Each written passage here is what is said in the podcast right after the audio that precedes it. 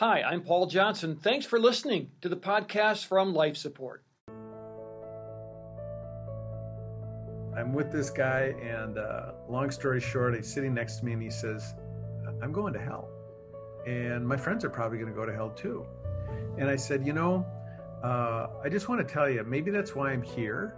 Maybe I'm, I'm befriending you, but I have to tell you that God did not make hell for people. He made hell for the devil and the demons. So the sinfulness, the fallen world we are, we have, that's why Christ came to redeem us. You know, and so people need to hear that message. There are consequences. The words of a church planter with a background in missionary work and law enforcement. Glenn Hirschberger talks about an exciting new vision for the law enforcement community today on life support. Everything you do from then on is different. One of the detectives, I think his name was He was Derek. a golden boy. All we can do right now is come together. extreme domestic violence, multiple rapes. Welcome to Life Support, hosted by Pastor Paul Johnson from Ridgewood Church in Minnetonka, Minnesota. My name is Steve Johnson, Director of Five Stone Media, co sponsor of this program, and our goal is to use story to bring hope and healing. And now let's join the conversation with Pastor Paul. Welcome to Life Support. I'm so glad you're with us. What we do here on this show is we tell stories to help you find a deeper relationship with Jesus Christ through suffering and through trauma, through trials, through all of the tribulations that we sometimes face. And it's amazing that when we go through these kinds of things, how Jesus just emerges and we find him in a new way. And that's what we're excited about. My guest this week is the Executive Director of Church Planting for the Great Lakes region of Converge, Glenn Hirschberger. And Glenn, thanks so much again for being with us. You are an interesting guy. Uh, last time we talked about your career in law enforcement, and it was a long career, and you decided, I'm going to go church planting. You ended up in Panama. Now you're back here. You're working on another church plant project regarding uh, law enforcement. We'll talk about that as we go along. But I have some questions about church planting, if you don't mind. First question Why? Because there are so many churches that are struggling. And why would I want my church to spend money on church planting? Why wouldn't I just want my church to get better? Well, can it be both? Probably so.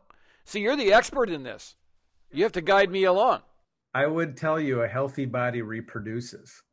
And so God's design, his bride that he actually calls his bride. I have a bride of 37 years. Um, I cherish her. I love her. I respect her.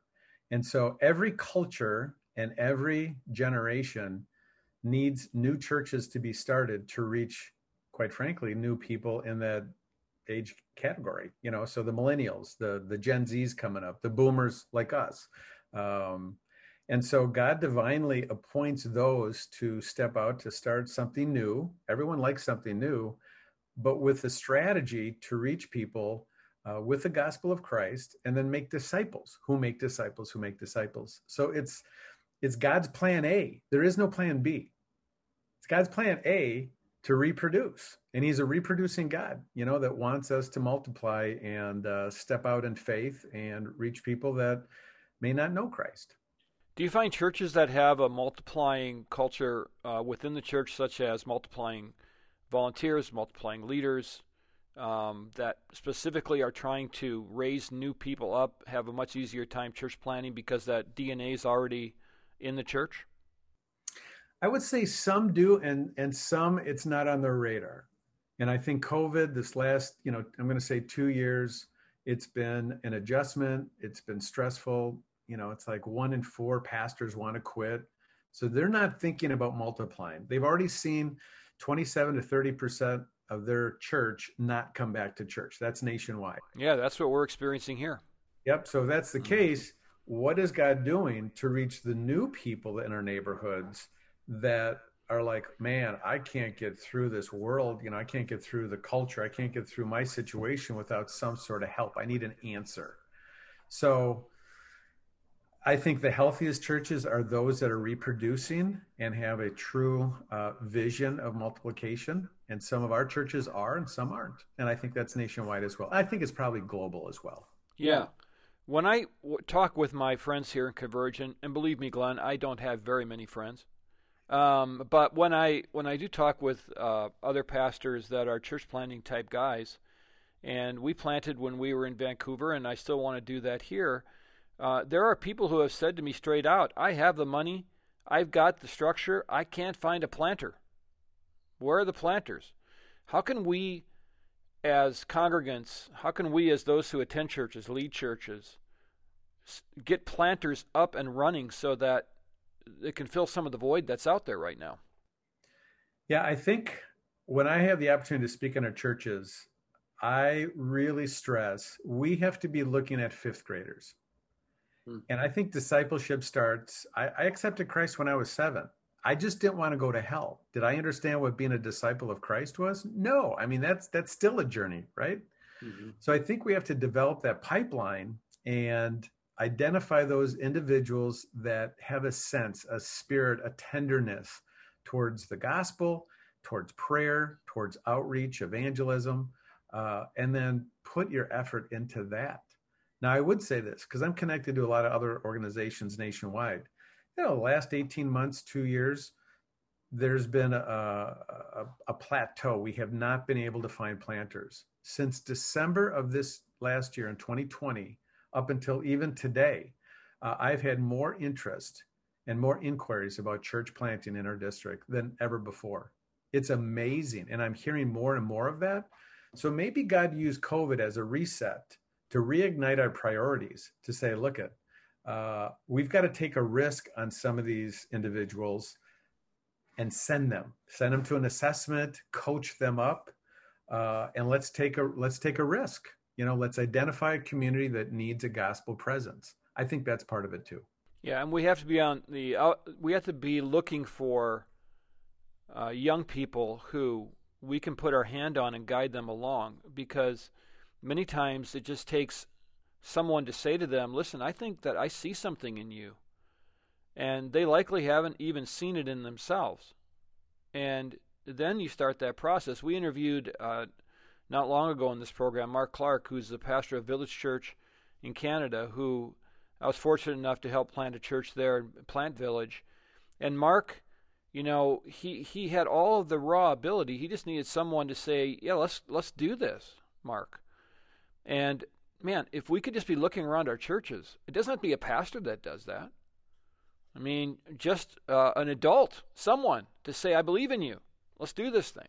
Well, that was my case. So our pastors saw something in me as we started a men's ministry back in the 90s and I was faithful I would say I didn't know what the heck I was doing, but I still did stuff. Uh, and then it was suggested, hey, why don't you go to a church planting assessment? My wife and I, behind closed doors, said, "Yeah, we just want to get away from our, our kids. You know, we had three kids, and it was actually in the Twin Cities, and uh, we had a really bad attitude. But during those four days, God convicted us. I want you to do this. I want you to step out in faith. And Hebrews says, without faith, it's impossible to please God. So we should constantly stepping out in faith because we know God gets pleasure in that because our faith is strengthened when we see God accomplish something. So I think we have to identify, I think we have to see patterns in their life and then take a risk. So uh, there's a, an assessment in Hudson um, beginning of June, and there's a young 21 year old and he's got some raw talent. He needs to be, de- you know, developed a little bit more. And I think that's where coaching comes in. And so you'll hear this out of Converge a lot. Uh, every pastor should have a coach because as a coach, you can ask good questions. You can identify things in a person's life. So that's what I'm leaning into in our district. You know, the the whole emphasis of coaching. Now we do have some pre-assessments that we can identify characteristics. So there's 16 building blocks that we look at. I think every church should know what those 16 building blocks are to help them identify, hey, this person has at least 10 of them or nine of them or whatever, and then we can coach up the others. I hear a lot of people complaining about culture and um, being frankly afraid of where culture is going. But church planting reaps uh, a much greater harvest of new believers, does it not, than existing churches? Statistically, yes, because it is all about outreach. Now, there's a tipping point where some new church plants become inward focused because of people saying, hey, what about this program? How can we do this? And there's always that tension. But every church should be always thinking outreach. How do I reach my neighbor? How do I love my neighbor as myself? And it doesn't always mean that you get them plugged into a church, but you need to be a good neighbor to them and be that example, you know, that Christ would want us to be an example. So I, have been preaching a lot on Luke 10, just so you know. Yeah, well, that's that's that's very good, and I think that um, when you're talking about planting and you look at the culture that we're in, and you want to have an impact, I mean, in an institutional church, and what I mean by that is a church that's been around a long time. It's much more difficult to to put a new footprint on that church, and it, you can do it, but it just takes longer. You can plant and you can reach a community like really, really quickly, and uh, you can you can reach places that you can't get to geographically. You can you can go into places where your church doesn't fit necessarily the demographics of the area, and and you know no one from that demographic, for example, is going to come to your church, but you can put somebody there where they need that, and it just takes it takes vision, it takes work, and it takes um, leaders that are willing to step out and, and, give it a shot. But but Glenn, like you said it earlier, um, have we lost sight here in the world of of evangelicals that there is a hell, and there is a heaven, and so what are we waiting for? Yeah, our president Scott Ridout had said this, and it's a really good. I think it's a good comment. You're going to end up in, ter- eternity someplace. Like my mom died last year. I- I'm dealing in that age category where parents are now passing and dying. In fact, I just talked to a guy today that uh, father-in-law just passed away this week. So we know that there's a brevity of life. Like life is precious and it's short. And I think having faith in Christ and understanding what he came to accomplish, we have a duty. We have a calling. I mean, it's Matthew 28. Um, and so, yeah, you have to talk about the need of having a savior. And part of that is identifying my sinfulness and knowing the consequences of that headed towards hell.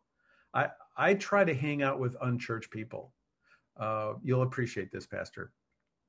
I don't really want to hang out with church people because they're already headed they're already headed to eternity, to heaven. And so I'm I'm with this guy, and uh, long story short, he's sitting next to me, and he says, "I'm going to hell, and my friends are probably going to go to hell too." And I said, "You know, uh, I just want to tell you, maybe that's why I'm here. Maybe I'm I'm befriending you, but I have to tell you that God did not make hell for people. He made hell for the devil and the demons. So the sinfulness, the fallen world we are, we have, that's why Christ came to redeem us. You know, and so people need to hear that message. There are consequences, um, good and bad, as we all know. We'll be back to the conversation with Paul and Glenn in just a moment.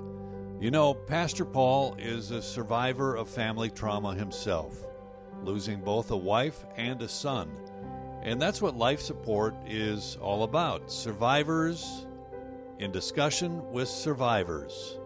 My name is Steve Johnson, Executive Director of Five Stone Media, and we are so proud to be a co sponsor of this program. And for more about our work, you can log on to www.lifesupportresources.org. And now, back to Pastor Paul. Yeah. Uh, likewise, uh, I have a neighbor across the street, and uh, he's living with his his uh, daughter and son-in-law, and uh, one day I just kind of wandered across, and we started talking about church. And I told him what I did for a living, and and I asked him if he goes to church and so forth. And he looked at me and he said, "Yeah, I'm, no, I'm going to hell." And I said, "Well, what do you mean?" And he said, "No, you don't know what I've done in my life. Uh, I can't. It, I'm I'm over the edge." Well, what a wonderful opportunity to just explain about redemption, about God's grace. But you have people walking around that number, you know, there's one group that isn't even thinking about eternity. There's another group that is convinced that it doesn't really matter because God wouldn't take them anyway. And they both need Jesus. You know, it's a good news. You and I don't save anyone. Yep. But God puts us in proximity that we can plant seeds and we can use our, our life and we can use our words to help people understand that they can a forgive themselves. I think that's a part that's an issue that i i come against that a lot. A lot of people are dealing with that. And there is a god in heaven that loves them that wants to redeem them but he doesn't force himself on them. And he provides a way out. He provides total forgiveness. And people need to hear that good news. And it may take may take you pastor. It may take me. It may take walt. It may take steve. We just don't know the people that are lined up that god is ordaining us to have contact with. Yeah which is uh, the highest calling we could have. Now before you became this uh, church planting guru that you now are uh, you spent quite a few years in law enforcement and you were telling me that you, that that heart for evangelism that we just heard um, didn't stop just because you were in the workplace and not in ministry. Do you find that people are naturally in spheres of influence and they don't even kind of realize it and they aren't really sure how to use those spheres of influence to reach people for Christ? Yeah, I think I think that's absolutely true. Uh, you know who Ed Stetzer is? Sure. Uh, Ed Stetzer in this uh, conference that I went to, he, he was telling the audience, he said, look at uh, America does great at planting churches, but what we're not good at is doing evangelism. And he said this. Uh, he said, if we would teach our people how to do effective evangelism, more people would do evangelism. And you're kind of like, well, duh. So I was very mindful. Early on, I heard of um, the assistant police chief of LA, Robert Vernon. Do you know that name, Robert Vernon? No. He uh, was an elder at John MacArthur's church. Well, I've met the man, and anyway, long story short, he says, I'm not getting paid by the Los, Los Angeles Police Department to evangelize.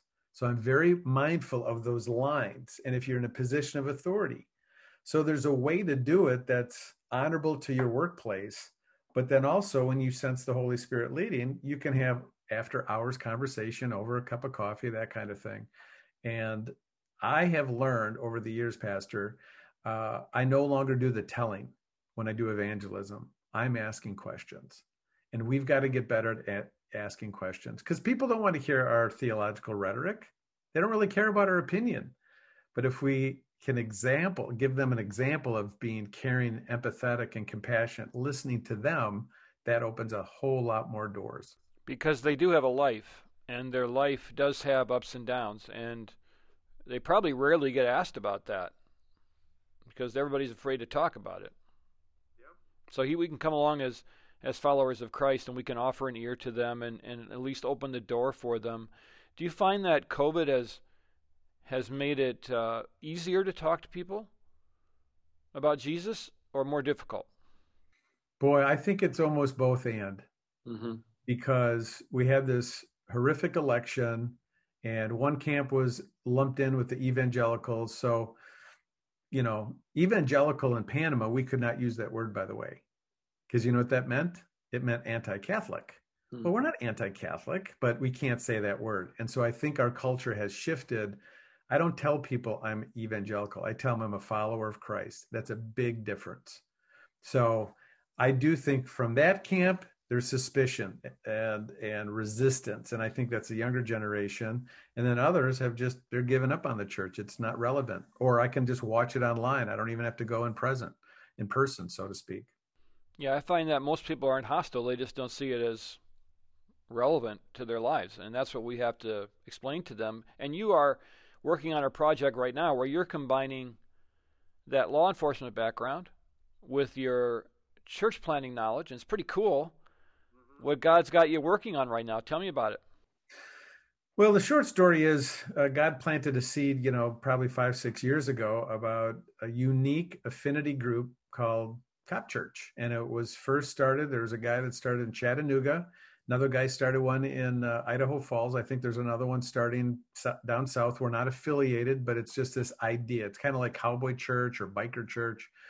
And so uh, I've been working on with my team uh, to launch Cities Cop Church in early October, uh, someplace in the cities. And uh, we were going to launch last year, but uh, the climate in our culture and a, series of other events uh, we just decided, you know what, we don't have momentum, we don't have people, so let's just hold off. And so now this year, uh, I can tell you, it's been one call after another. God is like building this. Well, he's building his church. He's building his bride. It's pretty cool. And the law enforcement community, I'm guessing, is a very tight knit group. Like if you're part of the, you're either part of that or you're not. And if you are, they'll listen to maybe what you have to say, huh? Well, absolutely. So I can go up to any officer, and I've done this worldwide. Actually, my wife rolls her eyes. I'm like, "Hey, quick, get a photo of these guys in wh- whatever country." Uh, but I can give them a hard time, and then say, "Hey, look, at I'm retired law enforcement." They'll nine times out of ten reach out and shake my hand and thank me for my service, and so I do the same to them. So, you know, I would say most law enforcement officers have a faith, uh, but doesn't mean they're churched, and doesn't mean uh, that they're walking in faith. So uh, maybe they've kind of given up on the church, maybe not necessarily on God. So this is an opportunity to open the doors for them and have a safe place, a place that they're supported to help their families um, be encouraged and grow in Christ. And I'm guessing that they come from a background where they've seen a lot and they've seen things that would make it hard for them to, to see the, uh, I guess, quote unquote, good side of things. But another police officer, another person in that realm can come and say, well, I've seen those things too here's where I found hope. Yeah, you know, it's interesting. Yes, because I was out in San Francisco at a police chaplain conference in 96. And we went to this church. It was a church plant. And the pastor got up and said, I was a police officer for 13 years. And it's the first time I've ever heard that. And I get in my car and I'm really convicted like, wait a minute, a cop can become a pastor? That started me on a journey. And I think I'll be an example, and others on our team will be an example of hey, you can have a strong faith in Christ.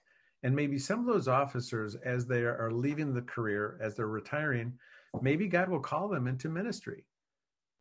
Yeah, that's, and they need somebody to, to show the way. And so, uh, uh and I've had that feeling before. You know, when God's gotten a hold of you, and you kind of go, oh, this is some things are going to be changing. So, how can someone listening right now support? this effort that you've got going on? Yeah, well, our website is uh, citiescopchurch.com. It'll be live tomorrow. We have a giving platform. We've got our 503 um, C3 uh, documentation with the government. And so we are taking donations and people are giving. We're not even really asking, but we do need, we do have a budget uh, for equipment and uh, outreach marketing stuff. So if they want to support, we do have some informational meetings, so they can uh, they can contact me uh, to find out when and where those uh, those places are if they want to be involved as well. You know, I'm a church planting guy, and I care about church planting, and I believe in church planting. But when I first heard about this idea, I tuned in really quick because I think a lot of us in America right now are watching the kind of disrespect and the um, trauma that these police officers are going through out there and the thought of being able to help them find a safe home where they can they can find Christ or grow in Christ. I mean, that's really exciting, and I guess God knew about the timing, but uh, it seems to me this is the perfect time to be doing this because it's pretty rough out there. I'm guessing. Yeah, it is, and I think you're right. I think um, this is unique, and uh, you know it won't go without conflict or opposition. But the gates of hell will not prevail in this.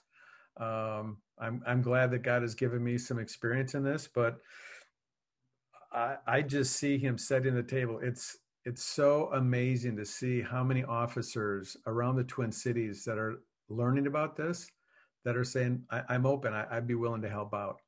And and you know, please know this. I don't want to take anyone out of their church, but we'll be meeting Sunday night. Um, early in the in the evening and so there may be an opportunity for an officer that maybe goes to your church to say hey i got a coworker kind of interested in spiritual things i'm going to invite him i'm going to bring him and so that's kind of the notion and the vision that we have as well well good for you. And thank you so much for spending time with us. It's been really informative.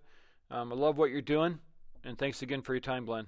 Thank you very much pastor paul. All right that's glenn hirschberger. And you know what? He's talking about you know, facing these spiritual enemies and some of the the things he'll be confronting. Um, uh, Psalm eighty six seventeen is is a great verse to remember.